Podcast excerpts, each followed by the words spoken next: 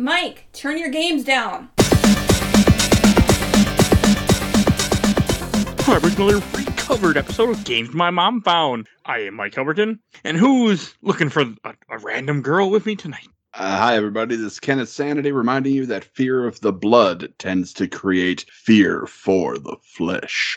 This is Joe Butler, and she's got short black hair, about seven years old. This is Blair Farrell from comicbookvideogames.com, and I hope they don't get Sean Bean to play me in the scene in the movie because there's no way I'll survive two sequels.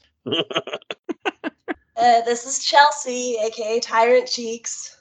Welcome. And Chelsea, where can people find you at? Oh, yeah, sorry. I stream on Twitch, and you can find me on Twitter as well. All right. And as I said at the top of the show, we're bringing another recovered episode. This time we're going to recover Silent Hill 1, which was episode 2, back when the show started like four and a half years ago. It's around the time you're hearing this. a little bit more than that, but God. Wow. Mm-hmm. I haven't played this game in four and a half years, and after I didn't listen to my old episode because one, I don't want to, and two, God, that those those early episodes are bad. That's Well- why I'm redoing them. It was I didn't know what I was doing, obviously. But Silent Hill One came out in t- 1999 for Yep. original PlayStation One, developed by Team Silent, published by Konami.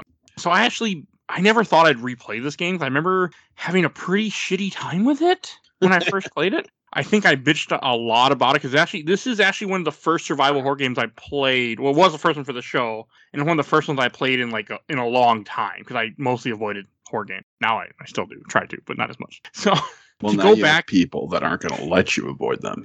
yeah, but I don't I don't have co-hosts like I did where they chose all the stuff. I now have people to suggest things, and I I work it in, but it's a little different. I, I'm not forced like I was, but I still I try. I have less of a as long as I can save state, I have less of a fear of them. So I played this on a Steam Deck because why not? I wasn't gonna play this. Legit. I actually beat this game legit back in the four years ago because I played it on a PS3 because I didn't have a PC. I, I wasn't good at PS1 emulation back then, so I just played the PS1 copy on PS3. But this time I I had save. Didn't need them, but I had them Nice. not not that hard. This game is not that hard and easy when it comes like combat wise. My story is a little bit abnormally adorable. Back in like 2000. When did Blockbuster close? Like 2010? 2015? It's a 2011. Back back in no, because it still existed when I started dating my husband. That was 2013. So back in like 2007, I got a gift card. To, I got like a hundred dollar gift card to Blockbuster, and I went to go buy a bunch of movies. And I bought the Silent Hill movie, and I watched it with my cousin. And she's like, "Oh man, I sure do love this movie." And then she proceeded to buy every single like copy she could get her hands on because she also worked at GameStop. So she got the special edition of two, the special edition of three, all that good shit. Oh, nice. Nice. Yeah. That's worth a lot of money too now. Oh yeah, she she sent me a picture of what she's got now, and I think she's only missing like I think she just got her hands on a sealed copy of Homecoming. I think the only one she's missing is like Book of Memories because I think Konami specifically went out and bought copies of those games and burned them so no one would play it You can still find it on eBay. for a lot. I found it for like 40 bucks. Oh, well, that's not so bad. No, I bought it when it came out for my girlfriend at the time. That oh. count? Sure. I don't have it anymore, obviously, but or ex, but but no, I mean it, it was kind of nice to just to go back and play this again, and and especially after playing the other like we, we for the show we played all up to four and Origin, so it gives me a much better like thought pattern of this game, much more respect for it than I had. That's also why I'm trying to redo Silent Hill 2 at some point later for the show too, because I want to approach these games with a different mindset than what I had when I first played them before. And Blair, what is your history with this first game? So I was a bit late coming to, well, not really late. I played this after the Millennium because I never got my own PlayStation until 2000. So I never got into Resident Evil until 1999 when it came to N64. And then after playing one and two and three, maybe even Survivor, I was like, okay, I want to try something else. And I was like, okay, I like this. I so I'm gonna try Silent Hill, and I had a friend who told me that I wouldn't like it, and I didn't know why because I really liked Resident Evil and that type of game. So I rented it out, and we're gonna get to the part where I got stuck at, which is the damn piano puzzle, and I didn't know what to do, and I got really frustrated, and I had to return it, and I was like, I never want to play this again. And I kept trying Silent Hill games after that. Like when I got my PlayStation 2, I rented out 2. When 3 came out, I rented out that one, but it wasn't until like after the movie, I think, where I had the emotional intelligence to really understand it. So I think something just clicked with me, and then I started buying all of them as they were coming out. But now I've kind of uh, have fallen off a little. Like I had four, and I was like, I'm never going to play this, and I got rid of it. I never played Downpour, and I never had a Vita until honestly last month, so I never played Book of Memories. but I played most of them, like the good ones. Don't worry, nobody else played Book of Memories either. I I don't I think kinda that want game to is- now. I like Way Forward, so like The Yeah. the story is interesting enough to where I'd probably give it a chance. Once I get into emulating Vita, I'll, I'll give it a chance. Ken, what's your history with this first downhill game? Oh, my history with this is a history like a lot of the people that were alive at the time. I played it probably a month or so after it came out, and I fell absolutely head over heels in love. I was just coming off of the absolute joy that was Resident Evil. Uh, not the director's cut, the original tall box version. oh, Never played. oh that's a tough one. Oh yeah. But afterwards I was like, oh yeah, this looks fun. You know, something kind of like Resident Evil. And then I started playing it and I was like, nah, nah, this ain't like it. And uh since then I've just I've been in love with this franchise. I, yeah, some of the later games have their issues, but there's also bright spots in every single one of them. Every one of them. And this early one for like the first game establishes so much of the future to come I think everybody should, you know, I'm, I'm glad we're talking about it. I'm glad we're talking about this, is what I'm saying. Okay, and what about you, Chels? So my brother, my older brother, rented this when it first came out, and I watched him play.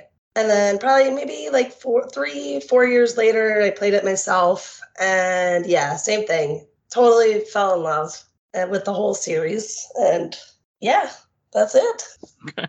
This game is. I mean, so now I played a lot more survival horror, and that's one reason I wanted to revisit this game. Like, I have a lot more respect for this game than I ever did before. Like when I played it years ago, and like this game, I still think this game really holds up. Like even like in 2023, now I'm. Re- I mean, it's still fun. I still really like things about it. I mean, the puzzles I think are very good. I mean, I cheated every puzzle, so I can't speak to like how the learning goes and all that kind of stuff because I have no fucking idea. But yeah, I was I was gonna say that one thing that's because I I have a I haven't finished this in a while, but something that I was gonna say, like coming off of like the Resident Evil games, I was talking about this with someone today, is that I think a lot of the puzzles are really bad because when I think of even like the first Resident Evil, like the Vigil puzzle was what I thought of where you find the book and it's here's how you solve this thing. And even in the room that you're in it has like the equations written on the wall. And like some of the puzzles here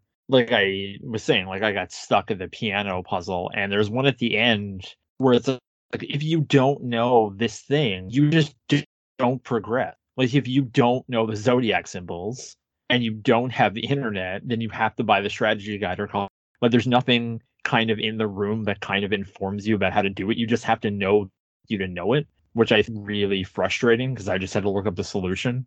Yeah, I did too. Because okay, like thought I, know my yeah, like it, it kind of has them, but I was like, I know that I'm a Taurus. I don't know what order the zodiac horoscope in the TV guide around the time this game came out, but that doesn't make me an expert in like the zodiac symbols. Well, it, it has to do with just the limbs, I think. But I, I, yeah, I just, I mean, again, I cheat, so I don't. It doesn't like. I think is it different on each difficulty? Because I played on easy too, and it had to do with yeah how many limbs each. I don't think this game does. character I think the later Silent Hills do adjust mm-hmm. puzzles with difficulty. I think it starts with two, maybe, where you can, because it's been a spell since I finished two. Because I think you can adjust like the combat difficulty or the puzzle difficulty. yeah, you can. Yeah, Okay. th- In This- two. this one you can't because in the strategy guide that I was looking through, there weren't there weren't options to where because I know when I replayed three when we played three, there was uh whenever I had the puzzles, it goes, oh, if you're playing on normal, this is the solution. If you're playing on easy, it's not there sometimes. And you're playing on hard, it's something different. But this one, there i- all the puzzles are exactly the same. Yeah. Uh, good to know. which I appreciate. I mean, I appreciate that they have that. Like this game, some of the puzzles I remember really confusing me when I played it for the first time, even though I was using the guide. Like the part you gotta get a rubber ball and put a rubber ball in a freaking like you know to stop just into a drain to get a key to go down to stop. Like I remember me really, really irritated with that when I first played this. Well, that's easier to understand than two, where you have to like what throw the soda cans down the garbage chute for something. Ugh. You also have to use a can opener to open a can that has light bulbs in it. that happens to me all the time. I know. it. He, At least they don't bite into light bulb like an apple. 'Cause, ooh, Here's yes, I know one- this movie. Yeah, I saw Oculus too. No, Fucking, oh, that fucked with me for a little bit. that, Ooh. that movie fucked. That whole movie fucked. with- love that movie. Anywho, that's not Silent Hill, but you know what is this game? I, I would like to confirm something to Blair because I'm sure Blair is confused. No, Blair, if you're stuck in a situation, a police will not give you their gun. In in no point in, in America will a cop give you their gun if you're in a situation like this. Do not That- believe. Is true. and that's it's some it's interesting because I've been thinking about this game a lot this week, and I know like two is getting remade, and whether that's a good I- idea or not, I don't know. Eh. I've people I I've seen like on both sides where everyone say Bloober Team is a great choice, but other people saying it's a terrible choice. But I think this one kind of needs it more because I think two just needs to just come out and its a normal way, kind of like how they're doing. And I don't know if it can because I know I I think I watched Mac Muscles do a video on like the the uh, collection that came out, and I know his videos are, are more entertaining than like informative, even though he does do his homework. But like I don't know the exact details of is the source code lost or that he just not put enough money into it. Because when I think think about well they did remake this with shattered memories but shattered memories is almost what super castlevania 4 is to castlevania 1 It's where it's the game. same game but just a different spin yeah, it's a reimagining, not really a remake with Yeah. Shattered Memories. So, It's- like, yeah, It's technically a sequel. I need to play it. I was supposed to play it this year, but then I decided I didn't want to. Silent Hill Shattered Memories is a sequel. Is is the is the sequel to the bad ending to this game. yeah. yeah, all right. Okay, you got my attention. Maybe I will change that idea. yeah I mean, again this we- year we- ain't over. we No. talked about it and i regret selling that game so much I played the because I, I did not like it when it came out and it's because i was really excited to play a game where because the, combat in this game is not what you come to it for and when they said okay that's gone and you just have to run and hide. That really intrigued me but then when it had the sequences where i'm like okay i know this is when i'm in danger and this is when i'm not it like sucked all the tension out of the room. And i think again i just was not emotionally intelligent enough in 2009 to get it but i think i would get it now but it's too damn expensive. Yeah, That's fair. Like, if we ever do cover that, I will tell you right now, I'll be playing it on PSP because I never have. The first time I played it was on Wii, but PSP is going to be interesting for that one. Yeah, and the Wii version's so cool is I just like all the conversations coming out of the remote. Like as much as I hate motion controls, I love shit like that. Like No More Heroes is the same thing. Oh, No More Heroes is something special. it is. Yeah. It's also on this show. But I fucking hate it on that. PS5 when like I played the Resident Evil 4 remake and the damn conversations came out of the controller. I'm just like, just play it on the TV. so it's a weird double standard. that's fine. No, that's- I mean, one thing like that that needs to be that I need to like kind of state with this game too is that even though the graphics are PS1, they're not bad graphics for PS1. They're really not. Like they still holds up all right. As long as you're not looking at the cutscenes. I mean, you're playing a PlayStation One game. If you're expecting something great, like I mean, what I mean, like it isn't like ugly as ugly as some games that I played for PS1. Like it was doable and didn't bother me, and it still creeps me out. This game is still creepy as fuck. what I appreciated about this is that like we live in an era now with games where if someone's like, I want to make a whole world and put all the detail in it, I'm gonna do it. And the game's gonna take seven years to make, and by the time it comes out, this type of game is not really worth it anymore because trends have shifted. But it's like in playing this, I just really love games made with limitations. I hate the sky's the limit. I find more creativity comes out of having to work within limitations than having everything. And this is just a personal feeling. Because when I think about this game, and it's like, okay, we're going to put in a whole town, but we're going to do it on the original PlayStation. Okay, how do we do that? All right, well, here's a story thing about all this fog that's part of the story, but also hiding what the PlayStation can do. And then things are just like coming out of the fog, and you work with the sound. And like the town's there, but it's completely empty. And it all makes sense. And it's all born out of the limitations of what the PlayStation could do. That's a fair statement. Yeah. And I'll absolutely agree with that because, you know, this game, it just, if they weren't limited by that, you would have, you wouldn't have that atmospheric fog. You wouldn't have that darkness that seems to go on forever that things just lurch out of. It was by necessity that that happened. Like, not even a artistic or aesthetic choice. It had to happen. Otherwise, the game wasn't going to work. yeah, they didn't and choice. because of that, it's become its own aesthetic, which is funny. Yeah, I mean, you you go on social media, and anytime it's a foggy day, you're gonna hear, "Is this Silent Hill?" And it's like, oh, or to be like, okay, so what did you do in your life that put you there? Yeah. Like, oh, okay, look, I'll cop to it. I I say it all the time. And you know, it's gotten to the point where my wife says it to me, like, "Hey, it's kind of foggy out there. It looks like Silent Hill. Don't forget your flashlight." So, like, it it's a thing.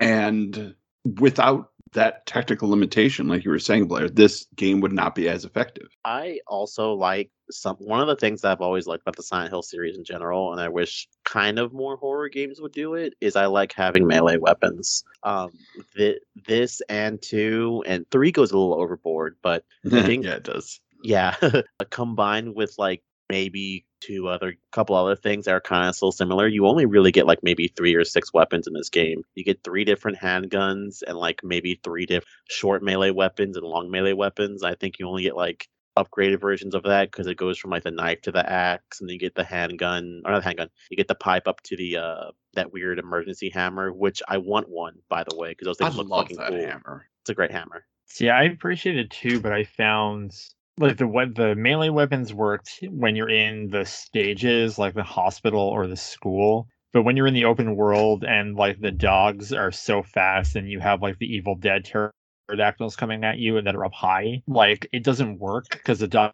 and the birds are up too high. So like you have to use your guns or just run away. chelsea what about you what are some of your favorite things in this game So, the, like, I think that the sound, right? Like, that they they had to rely more on the sound of Oh, um, with those limitations. And I just want to say that this is the first time I've played this. I, I emulated it and I played it on my PC. Um, first time I played it with headphones on. And I, I Mm. said that a couple times in my stream. I'm like, this is, you know, if you've never experienced a Silent Hill game with headphones on, like it's amazing. You you notice like so many little creepy things, and it's just it's beautiful. Loved it. I I love the sound, but I hate the way things sound. If that makes sense. Like, like the like the radio sound irritates you, or well, no, not like the radio sound, but like the way those like weird little man dog things kind of lurch after you, and they're like, "Uh, uh, uh." it's like, come on, dude, I don't need that. I wanted to PS1. sleep. speaking it of sounds like like my dog. Speaking speaking of sound effects, I want you guys to know have I've never been more uncomfortable playing a game than I have playing this game right now. Cause I got I, I stopped at the school and then rebooted back up today. And my husband made a comment. He's like, "So you're in a school where there's enemies that are a foot high that look like children, and you're shooting them in the face." And I'm like, "Yeah, this game hasn't aged well." Oh, it's I aged didn't perfectly. about. It's Yeah. the American experience, baby. Bullets everywhere, and you're shooting up school. Yeah, and and then that, unfortunately, unfortunately, it is true. and then that gets Yeah. doubled down by the simple comment from three, which is, "Oh, they look like monsters to you," to which has ne- has never been confirmed or denied to this day. Nope. And honestly, that's one of those things that I never want to know. Oh yeah. Like, just let me have my blissful ignorance forever. I'll just be happy with that.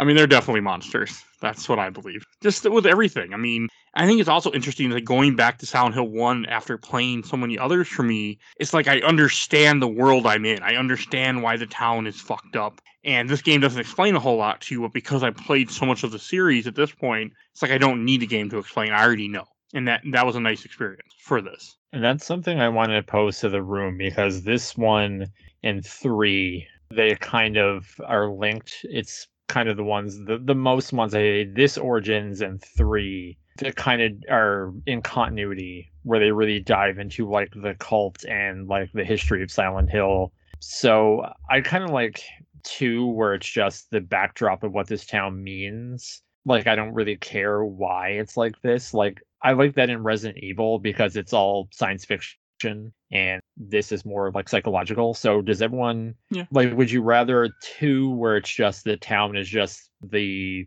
the setting, mm-hmm. and it doesn't really matter if it's linked to any of them, or do you like when they try to talk to one another? I like the link personally. I'm always a fan of two, and I hate to admit that. I hated two when I played it two ye- two or three years ago for the show, but that also could be time and place. It wasn't a good time for me when I played it for the show. Apparently, my categories, and I had a terrible time. But I'm curious to see what I'm going to think when I replay it because I I loved it when I played it the first time, and I, I want to see if my mind changes. But I like the fact to get what I was saying. I like the fact that they're linked. I like the fact that Origins three and this one are all together enough, and two I disliked because it wasn't connected. But I also really like four, so I don't know. Maybe it just I think it was more time and place. I wish um I wish three would have been two and two would have been three. I think that when, would help. When two came out, like when it first came out, I thought it was boring. Like I'm like, this doesn't even have anything to do with the other game. Like this is stupid. Obviously, I love it now. Like I went back and replayed it a billion times, but uh, back then though, looking back on that during that time period, I, I wish they would have did three as two. Yeah. You know, it's interesting that you say that because, like, it, it- like, like you, it took me a while to get into two. Like, I just, I couldn't get into it, and I think it was like 2007. I've heard that from I bought- several people too. Say, they say the same thing. They just couldn't get into it until then they tried it again. And then, yeah. Yeah, I think I've only finished it in its entirety once, and it was like 2007. And I watched developer, his name is Benjamin Rivers, stream a lot of it. But it eh, it's fascinating because Silent Hill 2 has this reverence now, but it did Yeah. not review well when it came out. Like in EGM, it got like a 7.5. I can't remember from who. I don't know if it was John Ricciardi or someone. I, I can't remember who the three reviewers are. But there was a lot of like, eh, it's fine. And that was kind of like the narrative when it came out. But now it's like, this is such a benchmark to be met. So it's interesting that it's kind of taken on life after, even though it's sold really, really well. I'll I'll have to agree with the reviewers. If I was a guy reviewing that game in like 2007, and I spent four hours running around the hospital to open a chest that had a piece of hair in it, I'd give Silent Hill 2 a seven as well. Okay, but I mean that's that's a very different game. Like this one, I feel like it, the puzzles and everything are just so strange in what you're doing. And like for PS1 era, this must because I again I've only really played a few horror games. Even to this point, I still haven't dived into the mess of PS1 horror games like I like I need to, but I don't want to. like my experience was always just Resident Evil, and this game is so different than Resident Evil. But I do like the fact that you can carry as many items as you want to carry, and none of your melee weapons break, and you have way more ammo than you need. So Take do like that, Tears of the Kingdom. Eh, haven't played it. I, I well someday. I'm trying to get through all my Zelda games. I'm Say. James Sunderland's board with a nail in it won't break, but your damn Master Sword runs out of juice or whatever. Hey, hey, hey! You know what? Tell that to my like 60 hours of gameplay where I'm having the goddamn time of my life. I know, I know. I'm just just commenting about like it's like oh it's breakable weapons, but James Sunderland's like oh I have a board with a nail in it, it's indestructible. Well, you know, different types of wood are pretty strong. Like if that board is made of walnut or mahogany, yeah, absolutely, it's not going to break when hitting a few monsters. It's a, That's a, another thing that I think made this game stand out to me too. Originally, I didn't do it this time. You have a lot of melee weapons. You have a lot, and they're actually pretty useful. I didn't use them at all this playthrough because in my first playthrough, I saved all my bullets and realized I, I end the game with over 200 bullets. Like, why the fuck didn't I just shoot people? So instead, this game, I'm like, fuck it, we're just shooting everybody. So I, I use them now. Mike. So, anyways, I started blasting Albertin through Silent Hill.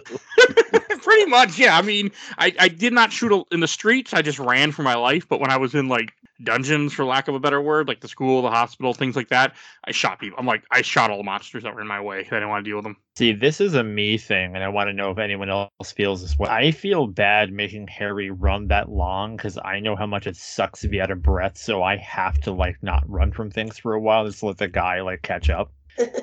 Does anyone else like feel bad for this like schlub? I Uh, would I actually stop running because he looked so tired. I thought there was a stamina bar in this game somewhere that was hidden. So every so often I'd stop running, let him catch his breath, and then run again. Yeah, There's not, no. is there? Oh, okay. but yes, I felt sorry for him too, because 35 year old Mike couldn't be running that much without panting and dying. So See, now that's wish fulfillment for me. That's like a fantasy. Like, oh my god, I can run for extended periods of time. Fuck yeah, I'm never not running in this game. I believe this game had, if you boot the game up and go to options, I think there's a way to turn running on permanently, but I'm not sure because that's what the walkthrough told me. You can I do didn't that mess in four. Yes, I also did that in four. Yeah. Old he is in this because he must be pretty old by the time three rolls around. We would Or know what year this takes place in. They don't ever say. they, they do that on purpose. I think. Yeah, they do. I mean, I I feel like 80s. No, Origins does say I think when it takes place. So this might be 90s. I don't remember. I mean, yeah, they're very coy on that stuff. look, I was watching some video that said that there is a year, like they do say roughly what year, but then they contradict themselves later on. Yes, I mean he essentially has to watch his daughter grow up twice. look, Hmm. Origins Origins isn't canon because I've I've played Origins like once on my PSP in the Pitch Black Dark, and there's a bunch of like weird retcons that don't make sense. So we're just gonna ignore it for a while. Honestly, I think everything after four needs to be ignored if you're talking about lore, Oh yeah, because it just gets really jumbled once Team Silent isn't in charge anymore. to to be fair, I only like Homecoming because of how fucking goofy it is. But that that's a story for when we play that fucking game. So I'll get there. When it's not thirty dollars on Steam. I have it on Steam actually. It was it was at one point it was on sale once that I saw it and I grabbed it immediately. I'll I think the I next still have my PS3 copy. I thought I sold it, but apparently I still have it. Game worth a lot of money, by the way. Oh, really? Hmm. Pretty sure it's not cheap anymore. I still Well, my once you do- PS3 copy of Downpour. Oh, who gives a shit about Downpour? I give a shit about Downpour. I fucking love Downpour. Downpour sucks. Listen, I, Hey, hey, look, you Hey, suck, I, all right? the I know it's not the ideal thing. I should not be sending the wrong message, but the um collection, the HD collection, was on sale. I think on one of the Xbox sales, so I have it on my Series X. Oh, that's fine. Like I know how bad it is, but I was like, eh, it works on my Xbox, so like, Xbox- why the heck not? Version is better, so No, No, the that's Xbox isn't the worst not one? better. Oh, it's not? yeah, oh, the, never mind the then. PS3 Yeah. version is the one they patched. Yep. Oh, okay. I thought the Xbox version they patched. That's the one I have. One thing I want to talk about since we're bringing up this: Have y'all seen people? Have you seen people fist fight with Masahiro Ito on Twitter about this fucking game? No, No, No. I don't Okay. go on Twitter other than to promote myself and I leave. So I have a question for all of you guys. What is ha- when Silent Hill? What's falling from the sky? Ash. Wrong. Okay. Snow. Yeah, I was always cells. thought it was Yeah. snow, and then the It- game, or then the movie had the the movie used the backdrop of an actual town that still has fire burning under it, um, which I thought was a. I mean, that's another thing. I I kind of really want to rewatch that first movie again because I didn't. I wanted to li- like it more than I liked it when it came, but now I think like a lot of Silent Hill things, I like it a lot more. Everyone bully and Megan for us doing both movies for Spooktober. Let's do it. Oh, We've done God, the I first don't movie on the I don't want to watch thirty-year-old Kit Harington play like a seventeen-year-old. I want to No. watch that. Let's do it. No, it's fine because the ending the ending for that movie saves the whole movie. But Chelsea's right. It's snow when you when you meet Kaufman in the uh for the first time. He's like, it sure is weird to be snowing in the middle of July or something like that. Oh, yeah, yeah. So he's actually named Volt Kruger then instead? Someone's What? got to get that joke out there. Somewhere. I don't get the joke. don't I know get it's okay. From a PS2 game that people did not play enough. okay but uh yeah he he's he's he's gotten uh, Masahiro Ito's gotten fist fights with people because people are like what are you talking about it's ash falling from the sky and he's like you listen here you fucking goddamn children i wrote i wrote the game i created the game here's the scene where kaufman says it's snow falling from the sky please stop correcting me or i'm going to ban you and he's like banned like over like 70 people because of it Listen here, you little shits.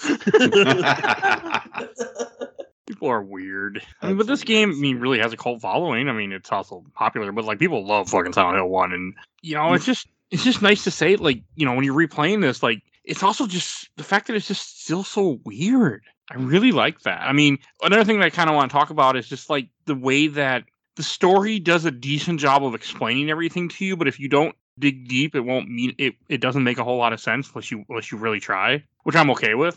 Like I understand more about it than I used to. Like I understand that it's because they tortured Alessa, and that's and then Alessa split into two, and that's why all the shit is happening. Like you know, it makes sense to me now. But when you first play this game, I mean, you can miss all that easily. I mean, like, I feel like there's a big difference between making sense and understanding something. Like, you can understand the story, it still doesn't make any goddamn sense. it leaves itself up for interpretation, which is why I think it's Like that's why it's it's so revered. Like Resident Evil, like I love it dearly, but it's I mean it's dumb as bricks. Like Oh, I'll say it a million times. It's like you're making all these monsters that are least less effective than a goddamn missile, but you're pumping millions and millions of dollars into this and people are buying it, but you just believe in that universe because of how they sell it. But it's very easy to understand. Like greedy corporation makes monsters that turn people into monsters and monsters kill people. Uh, Blair, I got one for you. Trump made NFTs and people bought them. So I completely can buy it that somebody with a bunch of money was buying hunters. Completely. buy it, okay.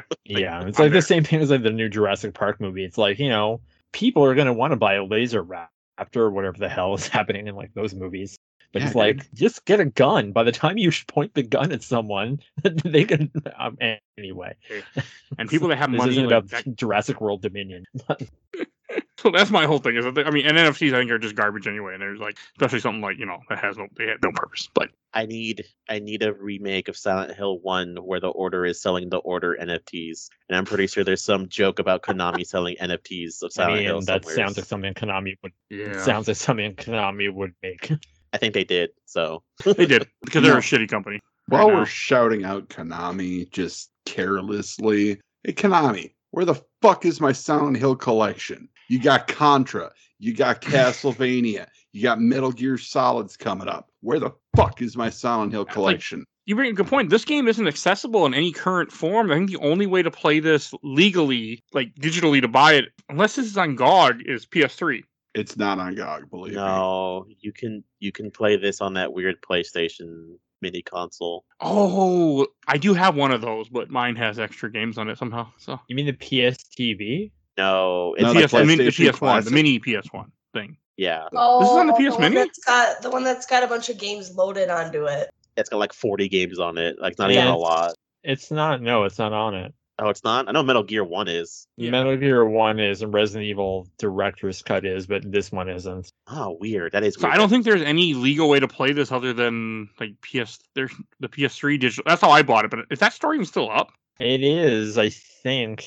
And what's even interesting is that so I just bought a Vita and I tried to like I, I mentioned in our chat, like I tried to move my PlayStation 1 copy from the Vita store onto the system, but that didn't work. Like a lot of like cuz I had I bought Origins for the digitally and I already had this in my bank anyway and I tried to put it on my Vita, but it wouldn't let me it was weird. Like it was a few PlayStation One games, like Metal Gear, uh, I think Legacy of Kain, and this one were among them. And I was like, I know you can just plug in a cable and transfer them to the PSP, but the Vita you can't do that anymore. You have to download them from directly into the system. Well, you used to be able to do it like transfer them directly from the PlayStation 3 to the Vita. Yeah, they they turned off that functionality because they're assholes. God God damn, damn. Sony. I know. I mean, we cut down Sony, but at least they're. I mean, if they if Nintendo owned this, it wouldn't even be the store that store had been shut down a long time ago.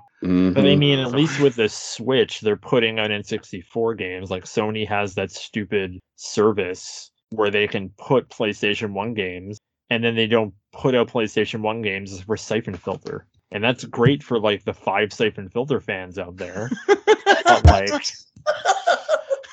not to throw shade, I mean, I'm sure I love that commercial and Gabe Crazy like Logan, but like, this needs to be on PlayStation 5. Like, you have that service. Like, get it on there. Like, that's would make me resubscribe. and this game is still fun. Like this was still creep. I was still creeped out. I was still. I mean, I wasn't on the edge of my seat like I was when I played this legit on a PS3, but I was still freaked out at times. I mean, it's still creepy. It's still very entertaining.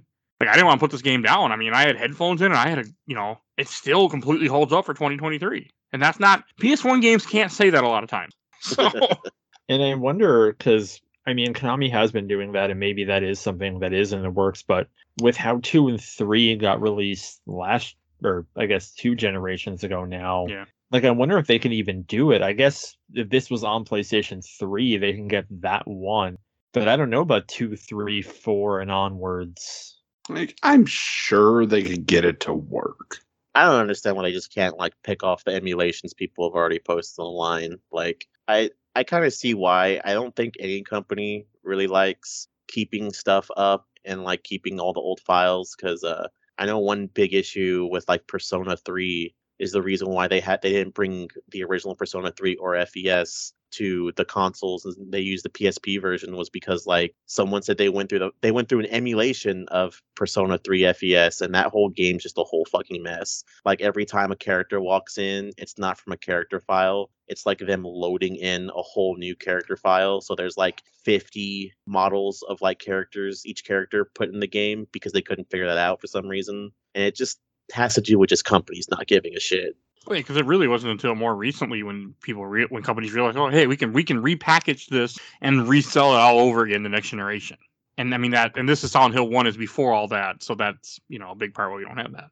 So was PS2 era is really, I mean, 360 era is when that starts becoming more aware. But Well, it's also because of the shitty hard architecture of the PS3. Like that Yeah. thing just as much as Xbox lost the last generation, like I think the PlayStation 3, and I mean that game, that system had a lot of great games, and I bought many, and I loved the PlayStation 1 game. The fact that there's so many great games like this that are locked to that system that they can't just move forward. And with the management now, like with Jim Ryan, like he was the one who had that statement, I believe, when who would want to play like old Gran Turismo? And yeah, yeah, that's Gran Turismo, but like your Mega Man Legends, your Dino Crisis, your or the original Resident Evil trilogy, like these are things like Silent Hill that should be accessible, but they're not, and it sucks.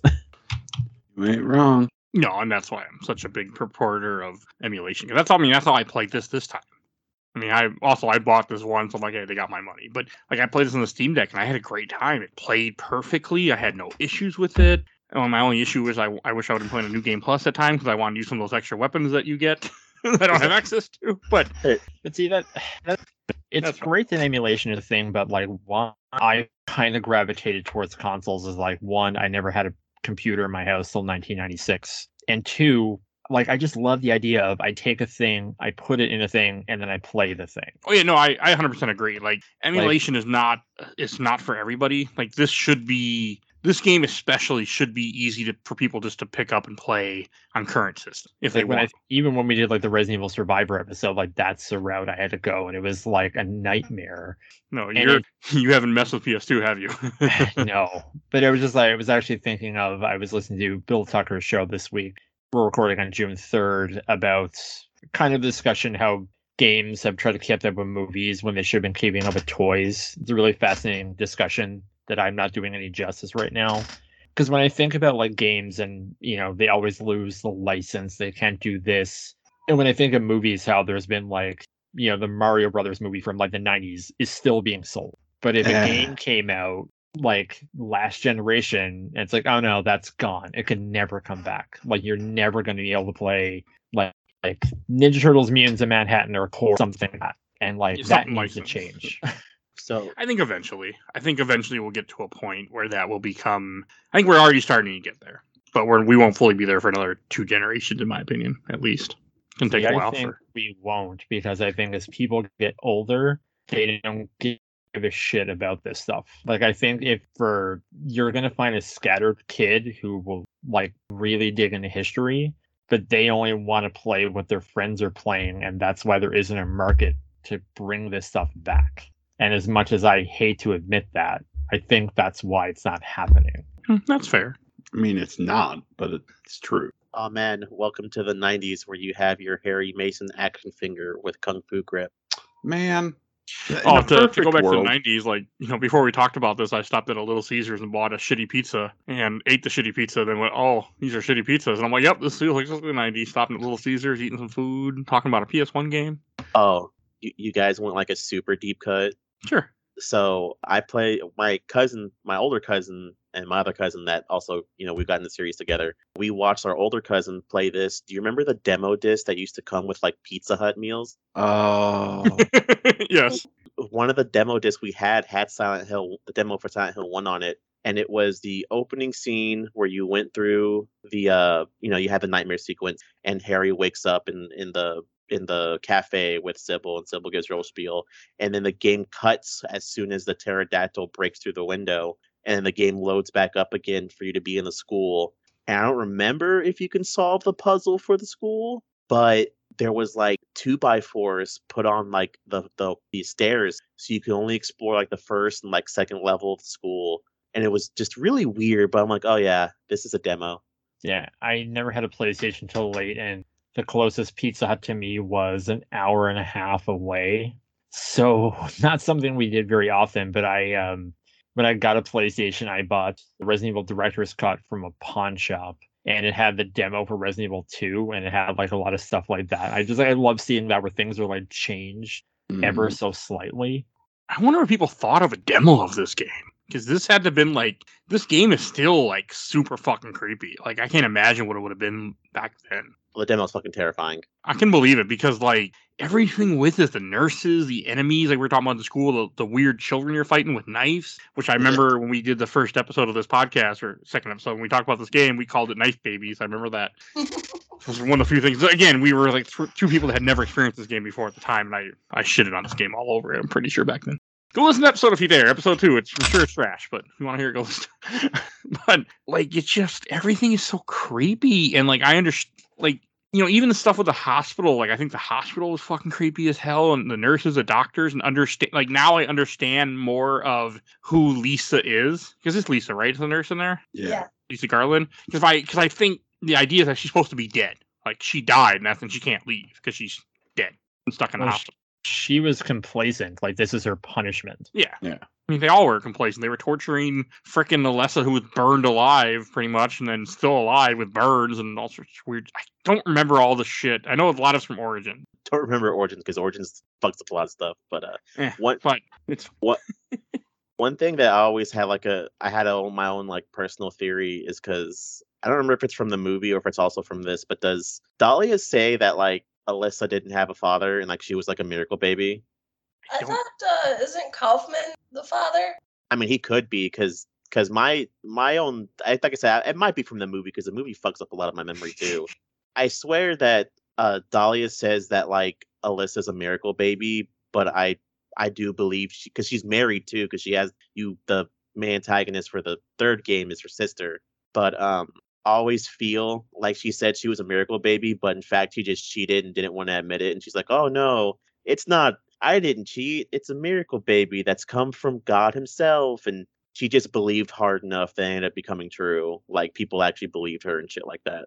See, yeah, I, I haven't seen the movie in a spell, but I know, and again, it's from an era where I was like, oh, this isn't exactly like the game, so this is dumb.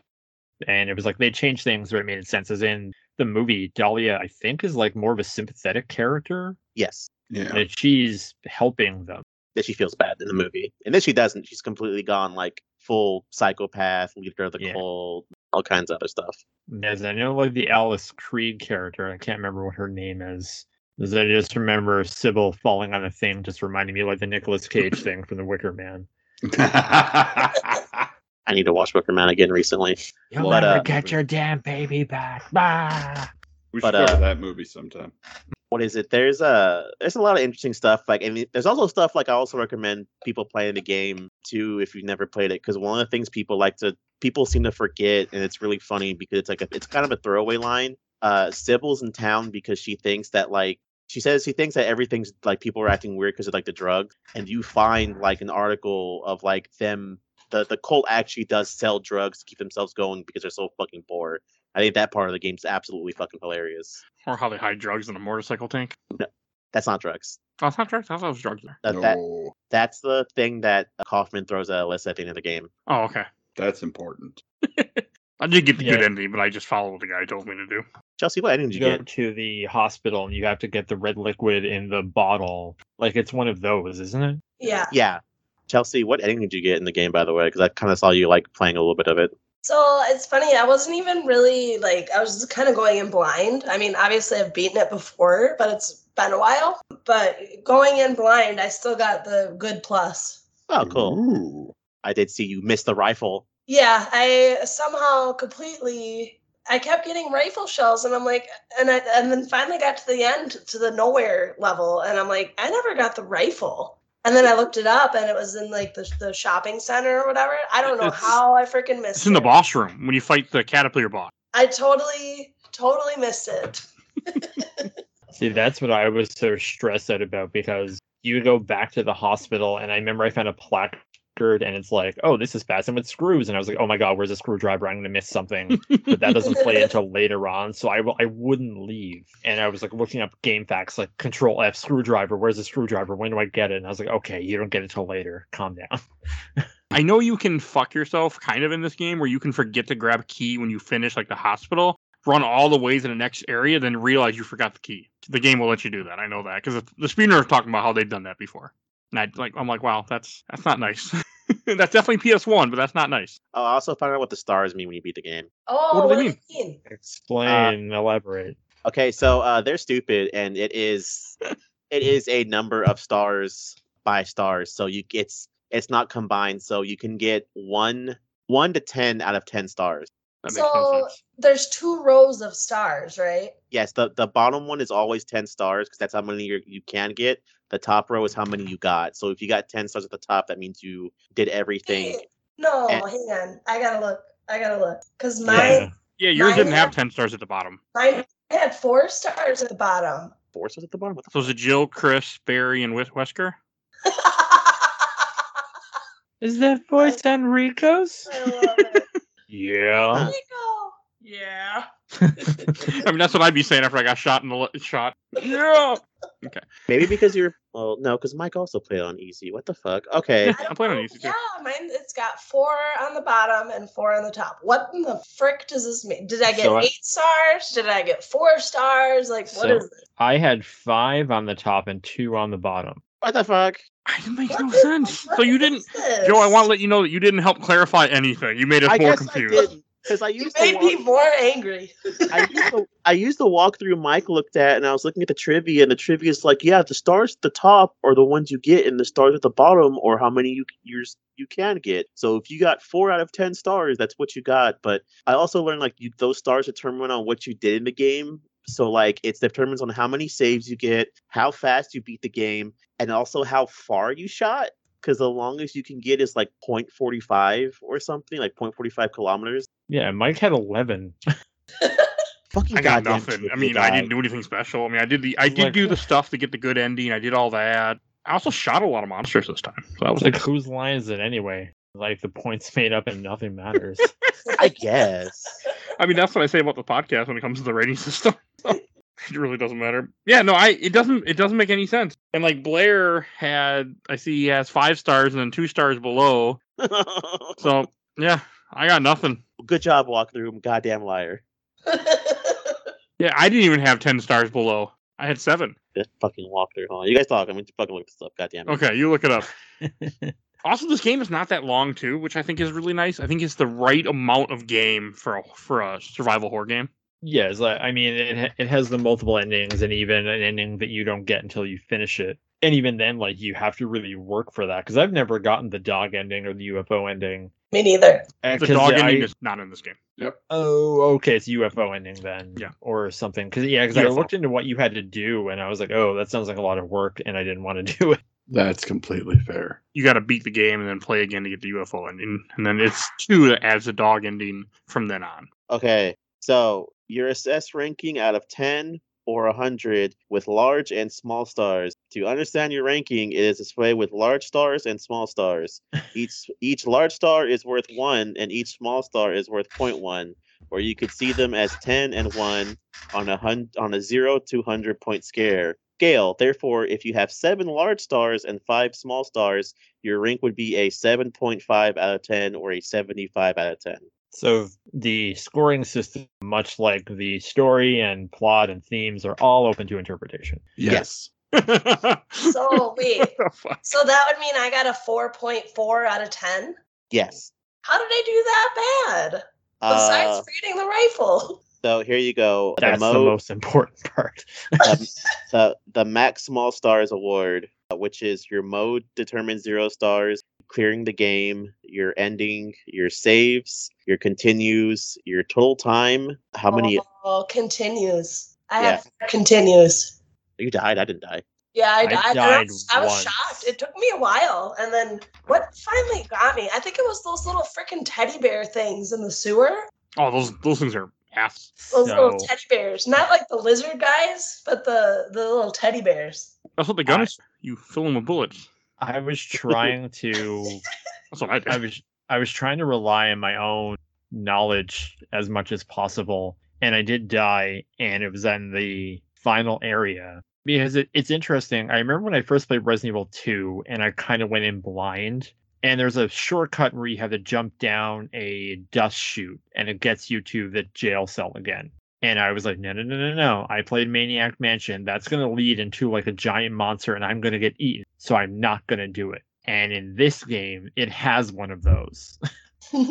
like in the last area, like you get a, a ring that you're supposed to link the two chains to get a thing. oh, And I didn't do that. And I Yep. got sucked in and game over and lost like an hour's of progress. That's such a goddamn terrifying fucking cutscene too. I never saw it, even though I, I mean I knew it was coming in this in this playthrough because I when I play well most games in general, but when I play horror games especially, I have a guide out every step of the way. Like go left, okay, check this room, all right. That's how I. I mean I don't I don't mess around with horror games at all. Even though I have save states and I'm cheating, is all you know. Like I, I can't like I can't fuck. I just needed to follow the steps to get the best ending. That's what I was most concerned about. And I knew so I guess like I keep bouncing around. And so in this school, you have the puzzle. This is the one that effed me up when I was in high school. So and I'm glad that like, I think Chelsea pro like kind of wrote out her step about how to do it because it's like a piano and you have so many keys and it's like the pelican rests on the bottom and the blackbird flies to the west or some such stuff like that and i'm just like GameFAQs piano puzzle okay cool Yeah, even, I, like- I wanted to like because my during my stream too. A cou- Someone in my chat's like, "Do you want the answer?" And I'm like, "No, let me let me keep trying." And then finally, I figured it out. Uh, but the only one I had to look up was the Zodiac one that we talked about earlier. I have no freaking clue. They don't give you any hints on it.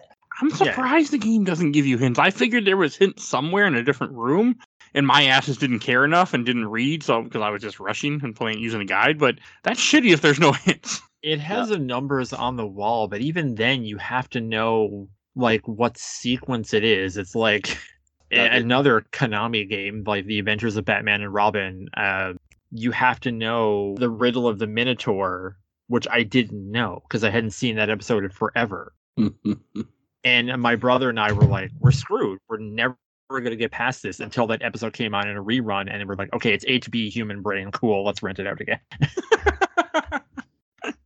Now, see, th- this is a PlayStation game, and this is one of the things where it's you you have to make these games hard, so people either take too long to beat them, or like kids don't rent them out for too long. And that also goes with an even more fun fact about this game: the walkthroughs for this game had to be recalled originally Huh. because because they didn't want people to get spoiled for the puzzles. So whenever uh, like like Game Informer or like uh, review the review copies had different not puzzle solutions, but they were in different spots. So when like they would also create walkthroughs for it, they wouldn't be right. So the ball was in a different room, like the rubber the rubber ball's in a different room, and like the the uh, acid for the hand is somewhere completely different. Interesting. Huh. It seems like a lot of work.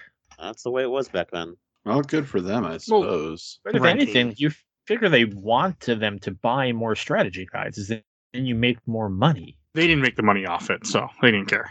Like I don't know. I don't think they get a cut of those. I, I don't know. I've never talked to a publisher. I've talked. I've interviewed one guy who wrote a strategy guide once, but I don't. I'm assuming that they don't get a cut of that. and that's something I and again like like what I because with Resident Evil, I always manage to figure things out. Like I think in Resident uh, Resident Evil One was the I played him like two, three, one, so I kind of did it in a weird order. And I think the only thing that screwed me up was I'm a moron who didn't examine the book for the because I got to the fountain and I was like, where are these medals? And it's like, oh, I had the books. I just had to open the books as I'm an idiot. And but I I could always figure things out. But even in this, like in the school, like I think I went down to like the furnace and you can't interact with it until you do something first. And it's really weird about how like the like sequence triggers happen Like, what do you mean? like because i because i went to the furnace and it's like you can't do anything and it's not like oh there's something that's missing you need to do it like i had to go upstairs and do something first before i could go down and turn it on Like I think that's how it went for me. I don't know. I know you have to put. I don't- Is the furnace in the school or is that hospital? I mean, it's a boiler in the school or whatever. It's a heater in the Okay. basement that you have to turn on. Oh, I think you have to put like you have to. I know.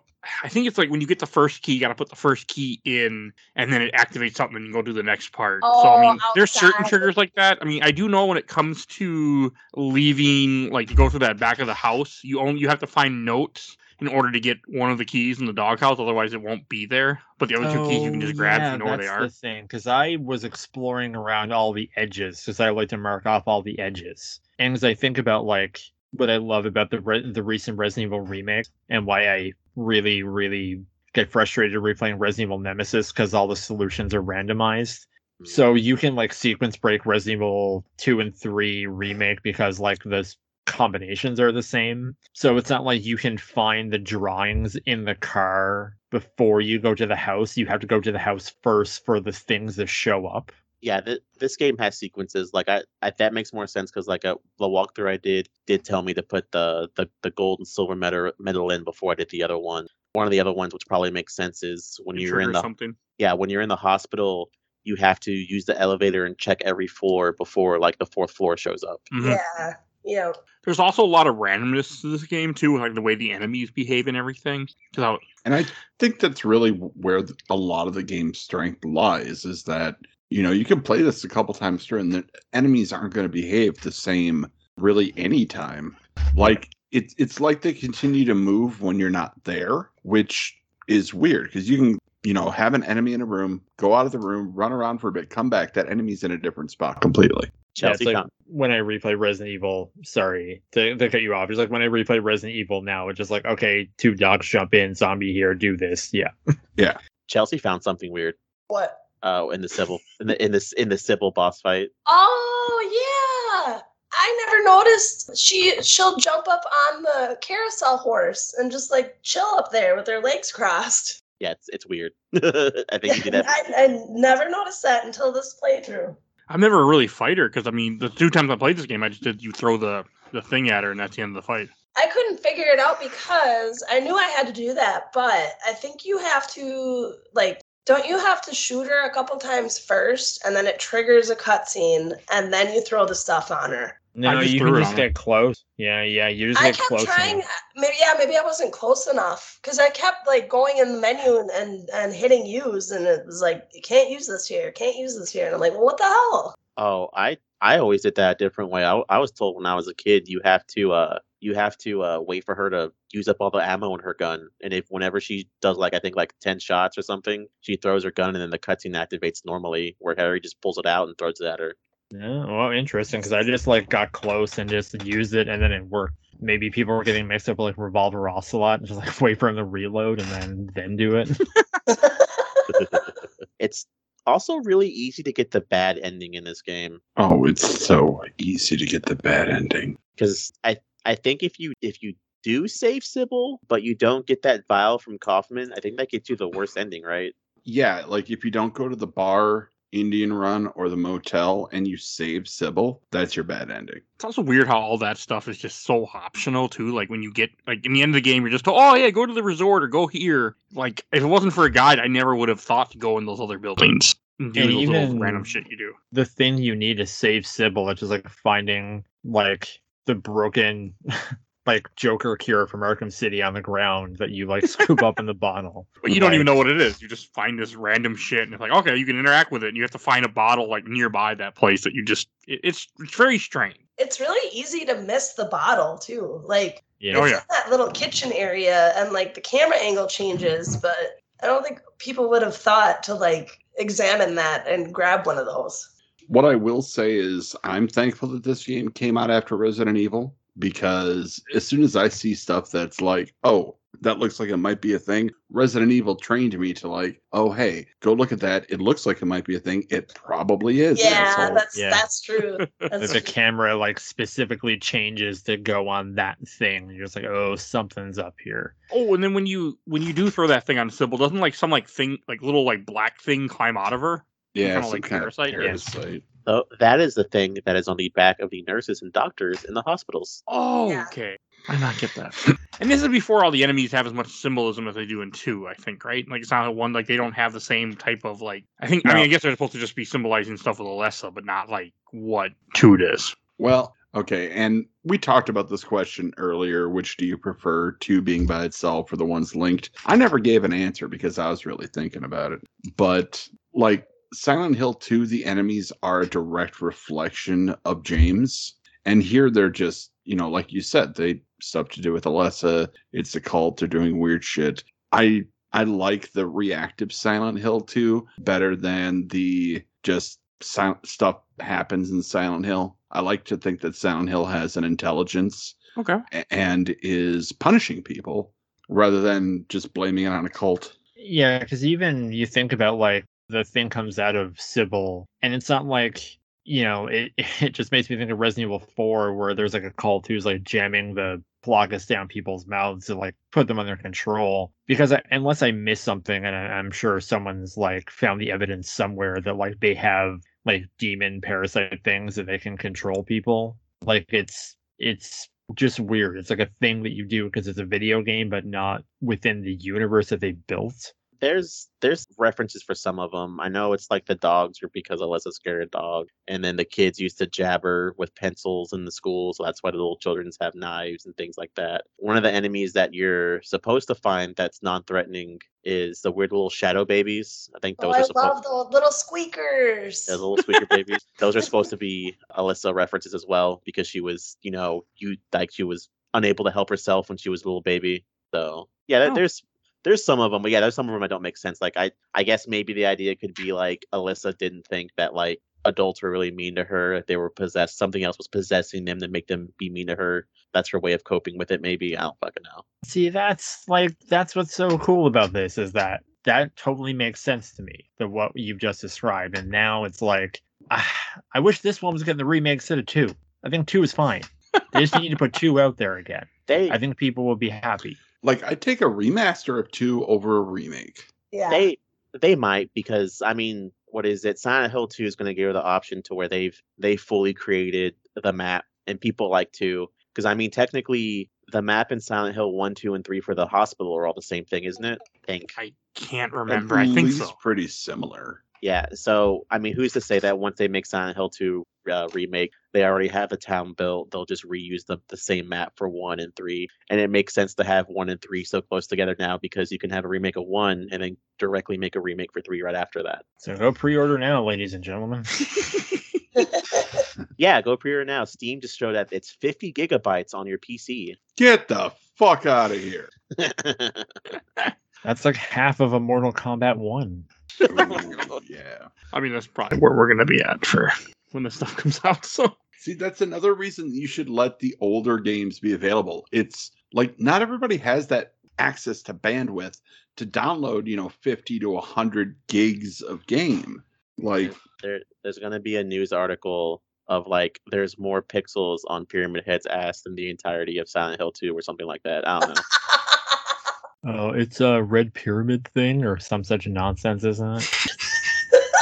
I also gotta say, like the last dungeon of this place, nowhere, where it just kind of like jumbles up different places. I really don't like that because you don't have a map. One thing I love about Silent Hill is I love having the map. oh yeah, me too. Everywhere too. I go, I can pull up my map. I can look. I can see where I'm at. I can see like because he crosses off. I love how he crosses in all the Silent Hill games. They all cross off stuff. Oh, check this door. This door is locked. Like I just love that scribble scrabble on the map. I'm See, checking that map probably every three seconds. oh, me Hear too, that and map that's noise coming on. Mm-hmm. that's what I love slash hate about this is because again doing a Resident Evil comparison because like in Resident Evil 2, which I dearly, dearly love, like every room kind of has a purpose. Like there's a puzzle piece or a puzzle, but it's also like, okay, in this police station there isn't a bathroom. Like it just doesn't exist in Resident Evil 2. And in this, it's like there's so many rooms that it becomes annoying. And even like in the school, for example, it's like, okay, on this floor, in order to get through the hallway, you have to go through a room to get around.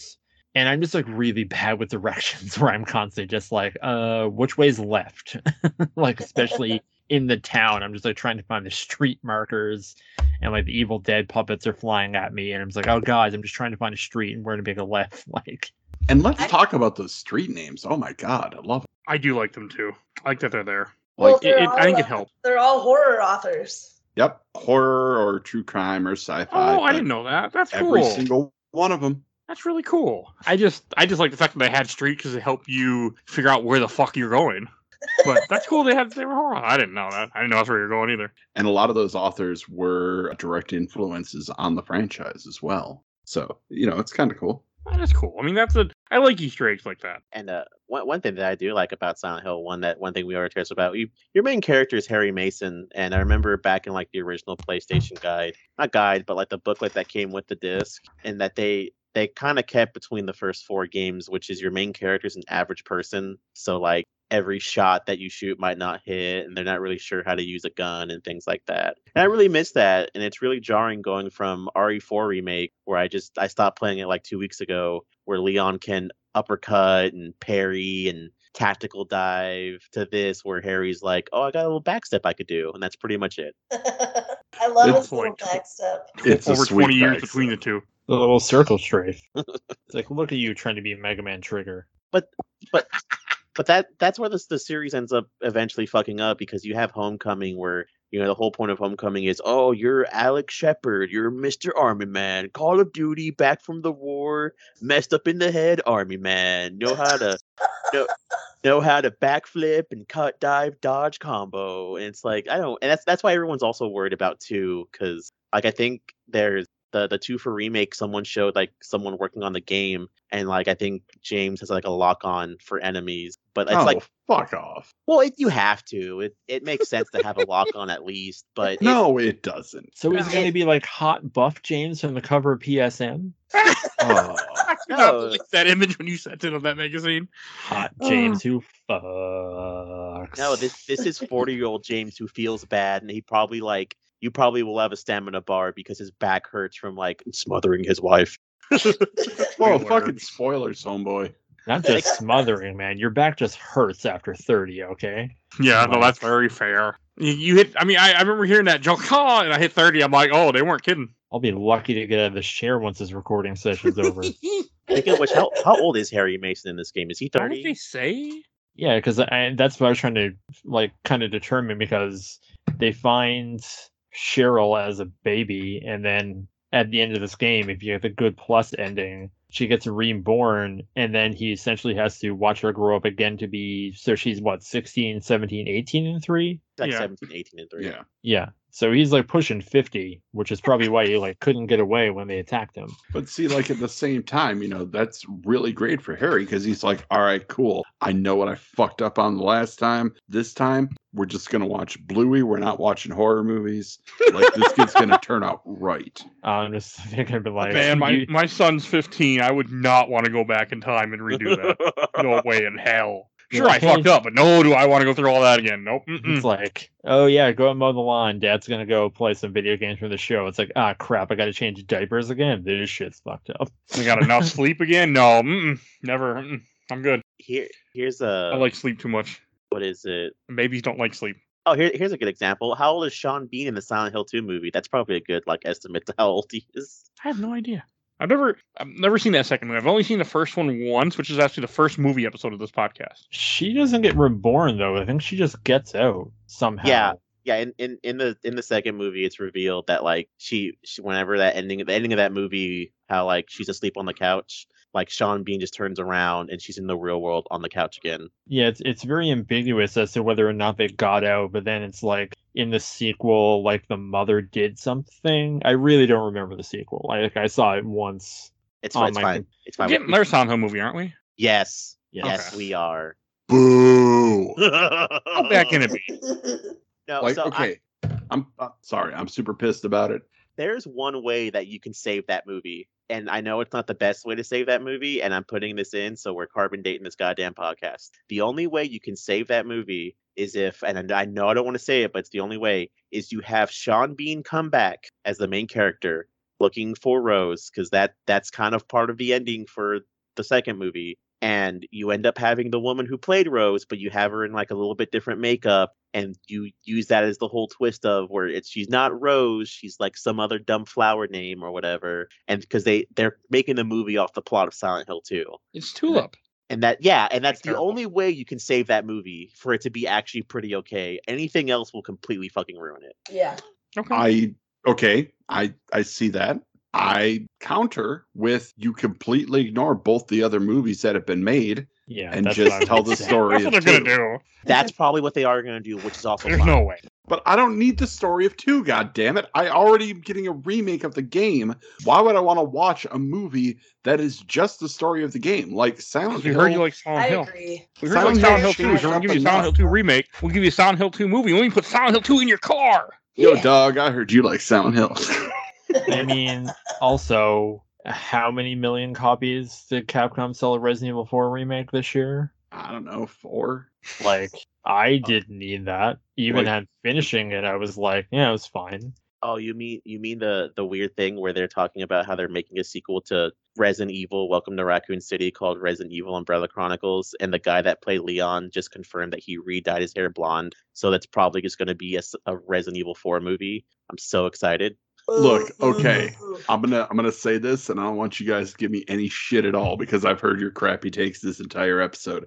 I love Resident Evil: Welcome to Raccoon City. I, I- I enjoyed it too. That Leon is a hot idiot. Like that's exactly what he should be. See, I was like, I would love to see a sequel to that movie where he is playing an idiot as part of some type of where he's like, oh man, I was playing dumb the entire time to basically get everyone to follow me around, but secretly I was getting intel for shadowy organization Kind X. like uh, like Doofy in uh, Scary Movie. Yeah, All it's right. like if you're a dummy who doesn't know how to use a shotgun, how do you suddenly know how to use a rocket launcher to kill a giant mutant? Huh? Rocket launchers honestly are easier to use. There is a big fucking button to press. Yeah, you also it. have to like hold your breath because you can get knocked the f out too. Yeah, okay, No. that's fair. I fired a shotgun. It wasn't that hard. I never No. fired a rocket launcher. I don't think I ever will. I, I doubt it can be that easy. Wait, you're American who hasn't fired a rocket launcher? What I fired country? guns, Are though. you sure? Come the fuck on, You're gonna Mike. get evicted I, from the country? yeah, I only Like- fired pistols and shotguns ever, and a rifle. I don't even like guns. I am very staunchly blue, and even I've fired a rocket launcher. Jesus. America, This is- this is- America. Like when we were playing this game earlier, Blair, you made a joke because you're Canada for those that don't know, which I don't know how you can't at this point. But you were like, Oh, "Oh, look at all the feel ammo everywhere the Americans just leave lying around." Crack me Yeah. up. It's true though. That was Because I was also chat. like, here's an, another funny thing. Like, I'm part of a Steam Deck group, and some guy posted he's playing Steam Deck at work, and he was at a convenience store, and people are like, "Oh, where's the shotgun? Where's the gun?" He's like, "LL, we're in Australia. Like, we're fine." and I was like, and the people that were reading it could not comprehend that. Like, and of course, it must have been Americans. Like, if people don't have guns, they can't. Then you don't have to worry about random people coming to your store robbing you with a gun. Like, it was just the stupidest thing. Like, yeah, it makes sense. But Yeah, they don't have Mike, if you take guns away, only the criminals are going to have guns. sure. So it's like I won't paraphrase the whole thing, but somehow in my daily life, the Chris Rock parody song "No Sex in the Champagne Room" came up twice Ah. in my, and it's like, don't go to a party with metal detector. You might be safe on the inside, but what about all the people outside with guns? They know that you ain't got one. like, America, fuck yeah. No, no, So, two things. One, because I don't want to jinx myself. I know that the Silent Hill 2 movie, not the not the Revelations, the movie that's going to be created from 2. I'm going to go ahead and shoot myself in the nuts with that and say that they're going to give the movie the worst ending, which is the Maria ending, and I know they will. Oh no, Oh. they will. They definitely will. But also, I love uh, whatever the fuck they put in Silent Hill brand energy drink. An energy drink so good it heals stab wounds. What the fuck? yeah, it's like the, the joke I the joke I made in the chat was like every like this is an American game because everything is covered with ammo and Monster Energy drink. Excuse you, sir. That's Red Bull. And how People come do you love their energy drinks fly? around here, so Well, I mean, to be fair, this game was made because Konami wanted to make a game that was popular in America. What do you do? You make it the most American fucking thing you possibly can. Yeah, you make the school based off Kindergarten Cop.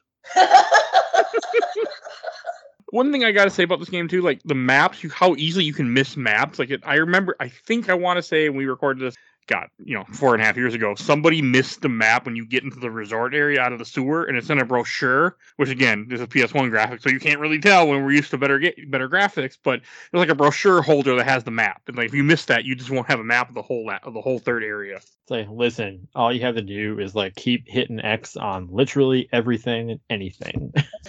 Who wants Yep. to do that?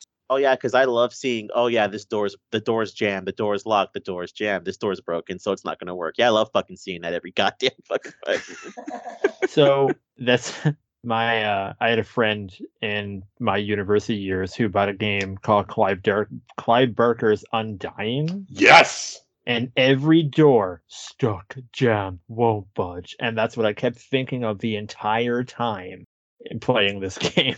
Oh God, I haven't thought about that in too long. I never even heard of it, but you got pretty excited over it. So, Oh, No, it's just like- so bad. Stupid things in your dumb life that like you think are unique to yourself. And then I'm glad that someone also knows that Clive Barker's Undying.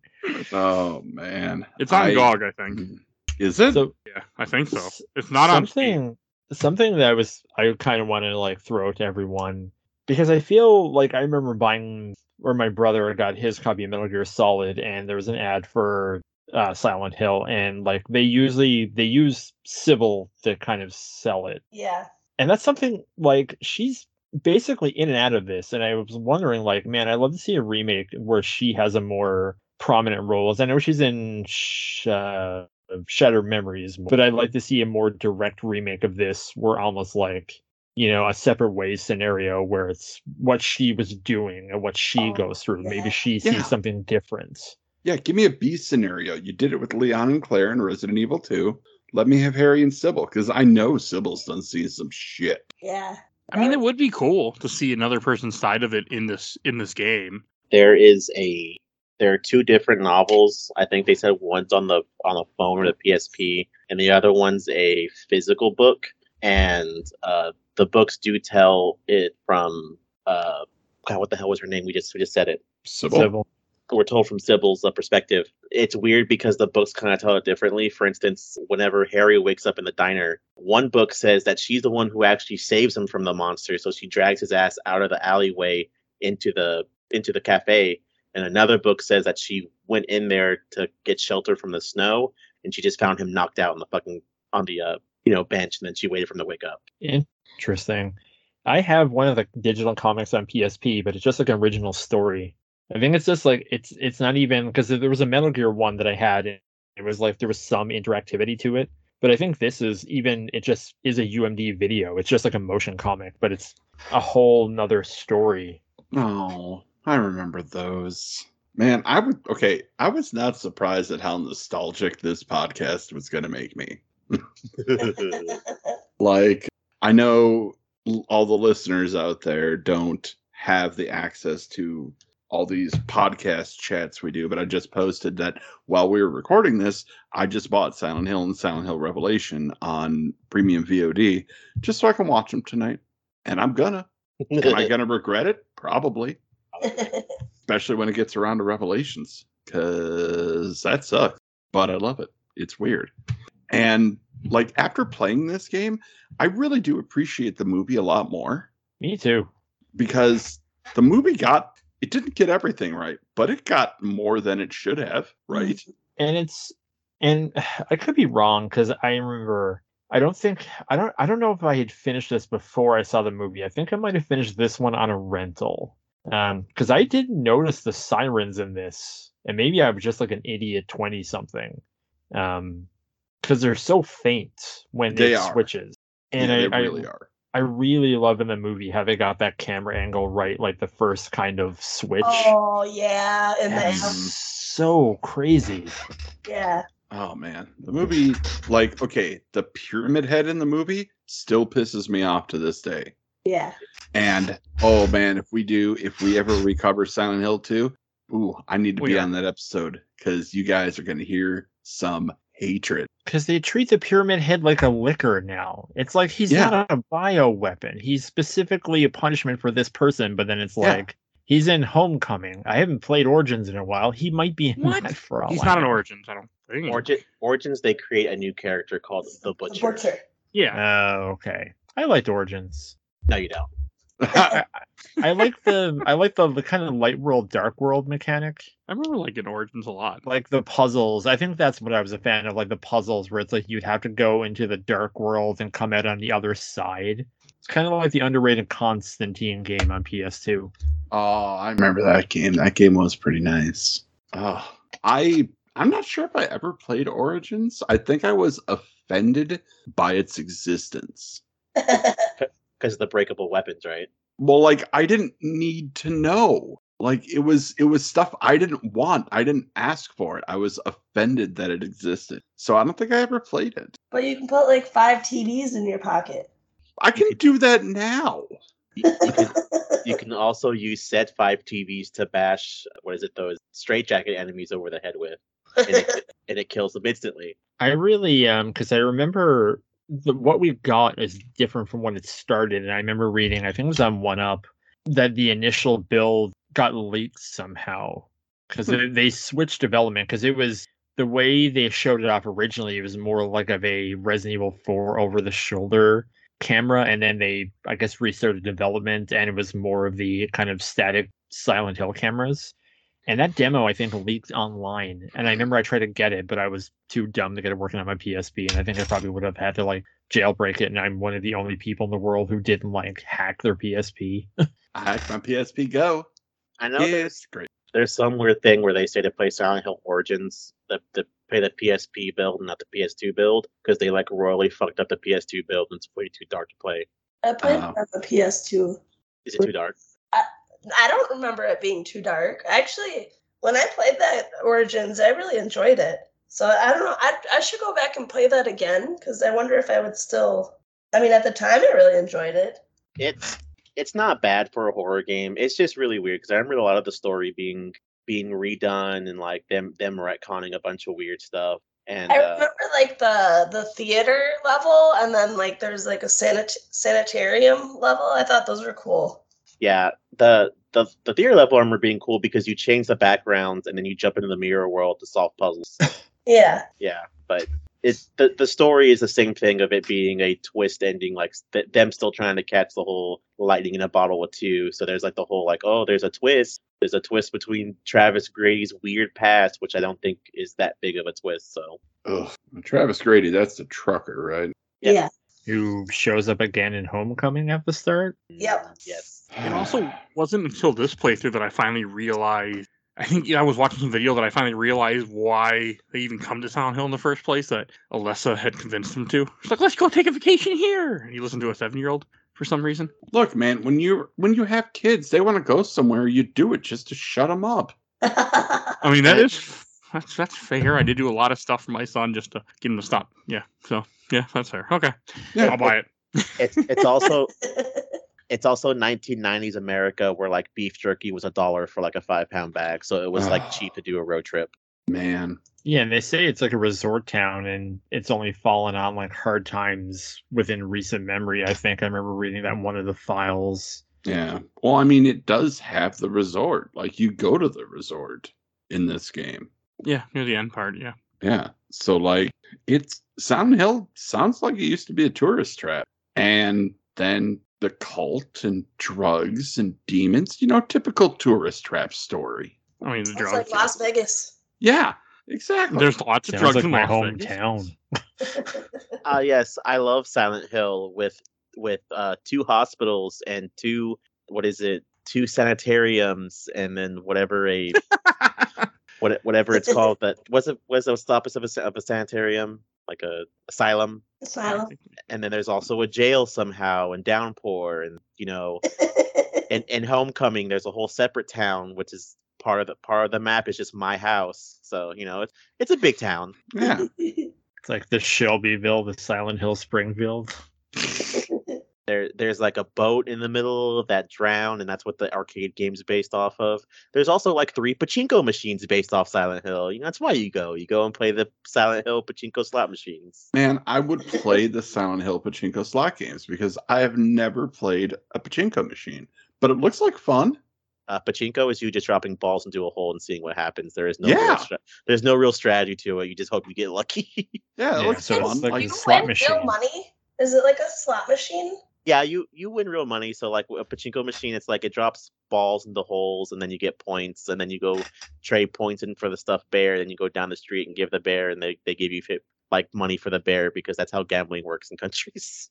That's Yeah. weird. because Huh. gambling, I think, is technically illegal in Japan. Oh, that makes sense. So that's how they get around it. Yeah. we you- um we went to Niagara Falls a few years ago, and we went to a casino. I actually won two hundred and fifty dollars, and uh, but I put in ten. I should preface. It's not like I won two fifty after spending a thousand. Um, and that's I not saw winning. That's just trying to get back. so many Konami logos. Oh, I've been to a man. casino. I've never seen any like yeah, I've never seen anything cool like that. I was in Vegas not that long ago, and there was no. I was looking for cool thing. The only thing I found was a Star Trek one that I lost that I watched twenty dollars disappear. That was about it. That's the one I went on was Alien. I just started hitting random buttons one time, and it was just like two hundred and fifty dollars. I'm like, okay, we're going home. Yep, that's you never play again. You always be ahead. That's what I do. I hate casinos. I hate I gambling in all, in all aspects. Oh, there's so much fun. The tip is you go in with a small amount of money, and that's all you're spending. Yeah, that's Yep. what I always done. I won't. I won't take out more money. I won't ever like. I just hate it. All right. Anything else you guys want to add on Silent Hill that we haven't said yet? I do actually want to give a shout out to a book. Sure. There is a wonderful book that I've read a few times now. I actually started looking through it again today uh, by Bernard Perron called Silent Hill The Terror Engine, all about the making of the Silent Hill games. And it deconstructs the games much like somebody would do with like a film essay. And this guy actually has experience in film studies. So, you know, take that what you will. But it's really interesting when you're looking at the psychological aspects of the games and having things spelled out for you and he's making connections that you normally might not make. Like it, it's a really good book and i recommend everybody at least uh, try to give it a look if you're interested in that type of stuff. Have you ever read the uh, the boss fight book on Silent Hill? i have Yeah, I I uh, I really dug that one. The what really bums me is that um I I still like to get physical books and they don't sell a lot of them in Canada. So I have it on a uh, on a tablet. I have the digital copy and I really really wanted the um physical one because I, I really dug that one. yeah that one was really good i picked up like a ton of the boss fight books i think through um combination of kickstarter and humble bundle Ooh, oh, that's Goldeneye. Never mind. I have the Goldeneye one. The Goldeneye one's great, but uh, I thought I found the Silent Hill one. Okay. Uh, so, anything else you guys want to say? Should we go on to shelf stacker box? Oh man, we've covered a lot today. I think we did. All right, I'll go first. I'm gonna put this on the shelf. I had a really good time going through this game this time, and I had I I didn't come up with a lot of expectations, but it was just a ton of fun to revisit. Like it, it really shocked me, like how much I have grown as a gamer in the four years of the 200 some games that I played for this podcast and more, and like how I was thrown out of my comfort zone, and now I'm like, yeah, this is just fine. Like and it's such a nice feeling. Like this game is great, and I think after you play two, three, four, and then go back to this, I think it really sets you up more than I than I ever expected. So, oh, what about you, Joe? It's very much going on the shelf. I was thinking about maybe stacking it, but I'm like, nah, that game deserves a little bit more. Plus, with how fast and surprisingly you can actually beat this game, like I think what's the fastest y'all clocked it in like like under three hours? Yeah, I was Yeah, I like think three or Mike was four. at three. I was Uh, closer to three and a half. Yeah, I Right. I didn't I didn't say it throughout this whole podcast, but I didn't beat it because I was under the weather pretty much this whole week. I should have played it on Memorial Day. I had Memorial Day off, and I should have just streamed through it, but I was a coward and decided to continue to play uh, Zelda. But um, you it's it's it's cool that you can beat this game in three hours and then do a new game plus and have all these different weapons that you can use and it gives you an option to at least go through a second time and get maybe like the normal or the bad ending so And what about you, Chels? It's going on that shelf, baby. Because of the, the, the little squeakers. Love those little shits. And the soundtrack, the goofy ass characters. And it's just overall, it's fun. It's it's fun to explore and mark things off your map and try and collect everything, even though I missed that damn rifle. you still beat the game. Yeah, sure did. Oh, did we talk? Did we talk about the two final bosses? No. Okay, we'll come back to that. I want to finish, but I since we already started, we'll finish this part. But I we'll come back to that afterwards. Uh, Blair, what about you? Uh, I, I'm on Joe. I, I was thinking about putting in a stack because I finished this and it, it feels like it's been years, and I was like, I don't know if I'll ever really go back again because I did enjoy it, but like I, it's not as much as I love going back and say playing like Resident Evil one through three. But now that we've kind of gotten to this deep dive discussion, it just made me appreciate it so much more, and it's kind of I really fell in love with Silent Hill, and then I kind of fell out of love with like the newer ones, and even I didn't. I never finished the room. I, I never really got into it, and then I traded it for a Ninja Turtles game because I needed it for my collection.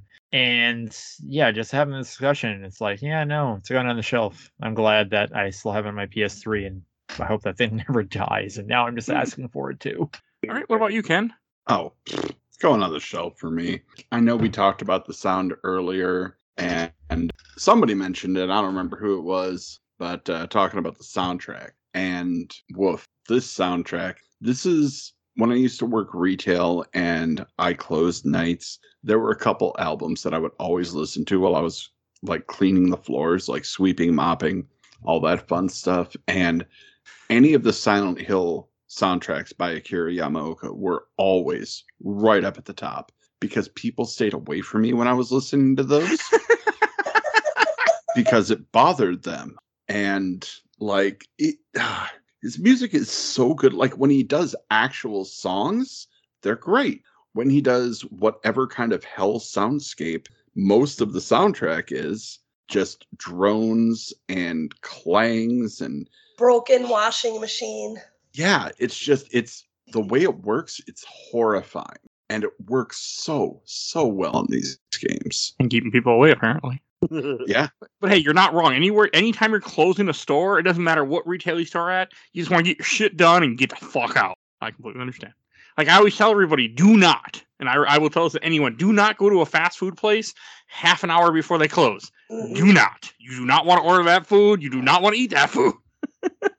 Blair, as uh as we did four for the podcast, I was completely dreading playing part four, and I'd like to thank the podcast for making me play four because I absolutely fucking fell in love with it. Four was cool. Four is Yeah. great. Four Fucking great. Yeah. Walter I just- forever.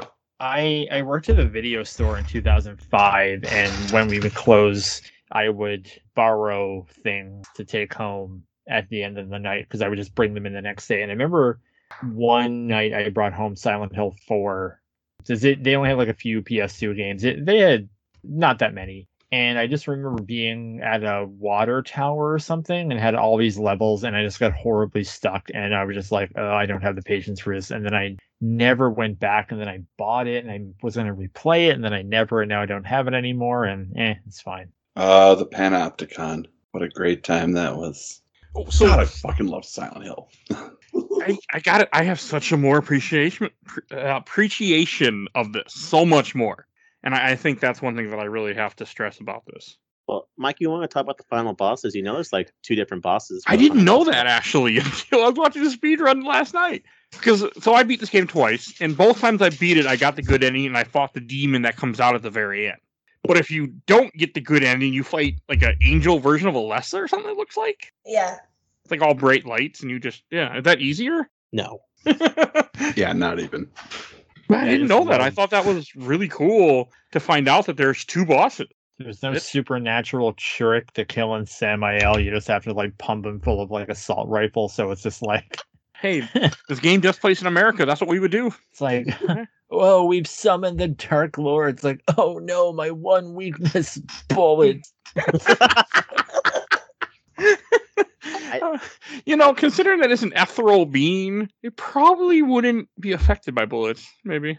Hmm, Who knows? Well, see, that was a problem. You take a demon, you give it physical form. Yeah, sure. It's free to go around and fuck up the world, but you also expose it to bullets. And that's everybody's mistake. It's Bush League. I Yeah. also think, I also think my favorite part of that is you you do this whole sequence where you know you you meet uh, Dahlia and she's spouting off about you know the all gods and blah blah blah. No one cares. And uh, I think in the the best ending, whenever the the the demon comes out, you see her on the ground. She's like, oh, and then she just immediately catches on fire. I mean, I think that's fair. The whole idea that a demon's gonna come and work for you, I think, goes against what a demon is supposed to be. Like, come on, guys. Like, it ain't, it ain't here to help you. It's like, no, girl, you done got parasite Eve. it goes with my own personal thing. Like I said earlier, I don't think she's a miracle baby, and I think all of this was just Dahlia being completely like up her own ass I think and like she had psychic powers or some kind of powers, and then Dahlia started doing the ritual things like that to invoke the demon to summon. oh that that reminds me. Uh, who knows what gyromancy is? Never heard of No it. idea. Is that So- when you summon Greek wraps filled with lamb meat? No, uh, gyroman. gy- so in this game, when you first meet Dahlia, she goes, Delicious. "Oh, oh, it's Harry Mason. The the I I saw your forthcoming from gyromancy. It was foretold by a gyromancy. So gyromancy is where you take a circle and you do the alphabet, and you either spin to make yourself dizzy, or you run around the circle until you get dizzy and you start making up words. And you have to keep doing it until you get the word you need or the sentence, and you will either get the sentence by either until you either die or go mad. What if you I'll- vomit all over? Would that help you in that case? keep, 'Cause that's keep what would going. happen. Just keep going. gyromancy is a real thing. Gyromancy yeah. it's a I just thing. googled it, and the two images that come up are Silent Hill, been expecting you as foretold by gyromancy, and some doofus walking around the circle while wizards in the background. Yes. but it's it's a thing of like, oh, Oh, man, Google. what? Why don't we use gyromancy? Oh, you mean that thing that never works? Yes. Yeah, the idea of running around a circle, and I mean, all it would lead to me, in my eyes, is vomiting. So, but yeah. And it's like the uh the Aglaophotis or whatever, however the hell you pronounce it, the thing that uh Kaufmann has to throw at uh the demon. Oh, the, the Glophagus, that's like a real thing Yeah. in Japan or something. Well, it's a real herb that is used in occultism. Yeah. So it's that Oh, so it's that drug that they use that, that they fucking talk about, I think, too. like Claudia? Yeah, it's supposed to be like it's supposed to be based off of the stuff that Native Americans smoke. Oh, it's cool. So I remember somewhere, maybe well, in the videos, where it told me there's like some kind of plant that they're growing that they're then harvesting into a drug. Yeah, Yeah, that's so- what Lisa was taking. Okay. Yeah. And that's why I think Sybil was there because they, they said they've been they've been finding a lot more of it outside of Silent Hill. That's fair. Yep. Oh, and something that I brought up in the chat that I feel the listeners should know. I actually know a person named Lisa Garland IRL. Are you sure she's cool. are you sure she's real and not like some kind of blood monster like in the game? Well, I mean, I saw her like. I'm just thinking of John Prep Course from Clone High when Gandhi just floating in the air and not being in the truck. And like she did work at the ice cream store, and now I'm just like thinking of like me being there and it's like a magic scoop just doing nothing on its own. oh, watch Clone High if you haven't. I have not. But I know it's on Max. I saw it there. Yeah. I mean, boo on Max, but Oh, it's fucking terrible. Fucking app is terrible. like I did not say boo earns, so don't try to twist my words. I don't like the app at all, by the way. It's just crap compared to HBO Max. It's like they took I mean it's the same thing, but it's it's bad. I've had a lot of issues with it since they switched. well, All right, should we wrap up this episode, I think? All right, we're gonna wrap and Blair, where can people find you at? You can find me at uh, comicbookvideogames.com. Normally plug my Twitter, but I think that's useless nowadays. So just go there, go read my interview with the guy who produced Superman Child of Apocalypse. And I don't know when this is going up, but I already have it locked in anyway. So if it's there, go read it. If it's not there, it's going to be up June 16th or thereabout. I'm going to have a review of The Flash for Sega Master System and an interview with a guy who worked on Justice League Heroes, The Flash for Game Boy Advance. This will be up in July. And Chelsea, where can people find you at? You can find me on Twitch, Tyrant Cheeks, just like the tyrant from Resident Evil 1, and Butt Cheeks. And you can actually see my playthrough of Silent Hill 1 on there. And then also, I'm pretty active on my Twitter as well. That's also at Tyrant Cheeks. And you'll see a link in the show in the show notes of both their stuff. And if you do want to hear other Silent Hills, just go on our Podbean. You can just search Silent Hill right on our website, and you'll find all the Silent Hill stuff that we have done so far on the show. There's a whole bunch, so definitely go check it out. You want to go hear those conversations. Also, you want to support the show? We do have a Patreon for a little dollar. You can vote in our Patreon polls. We have a poll every month, so definitely go check that out too. See a link in the show notes for that also. And we have a Discord. You can join and chat with us. You see a link in the show notes for our Discord too. Want to give it a shout out to my awesome intro and outro courtesy of Helena at HelHathFury. You can follow her on TikTok. So definitely go support her. And my buddy Bill Tucker, we mentioned earlier, started his own podcast, A Gamer Looks at 40. Definitely go check him out too. You'll see a link in the show notes to his show also. And please follow us on Facebook, Instagram, Twitter, and on YouTube. I think that's everything I need to say. So we will see you guys all next time. Bye, everybody.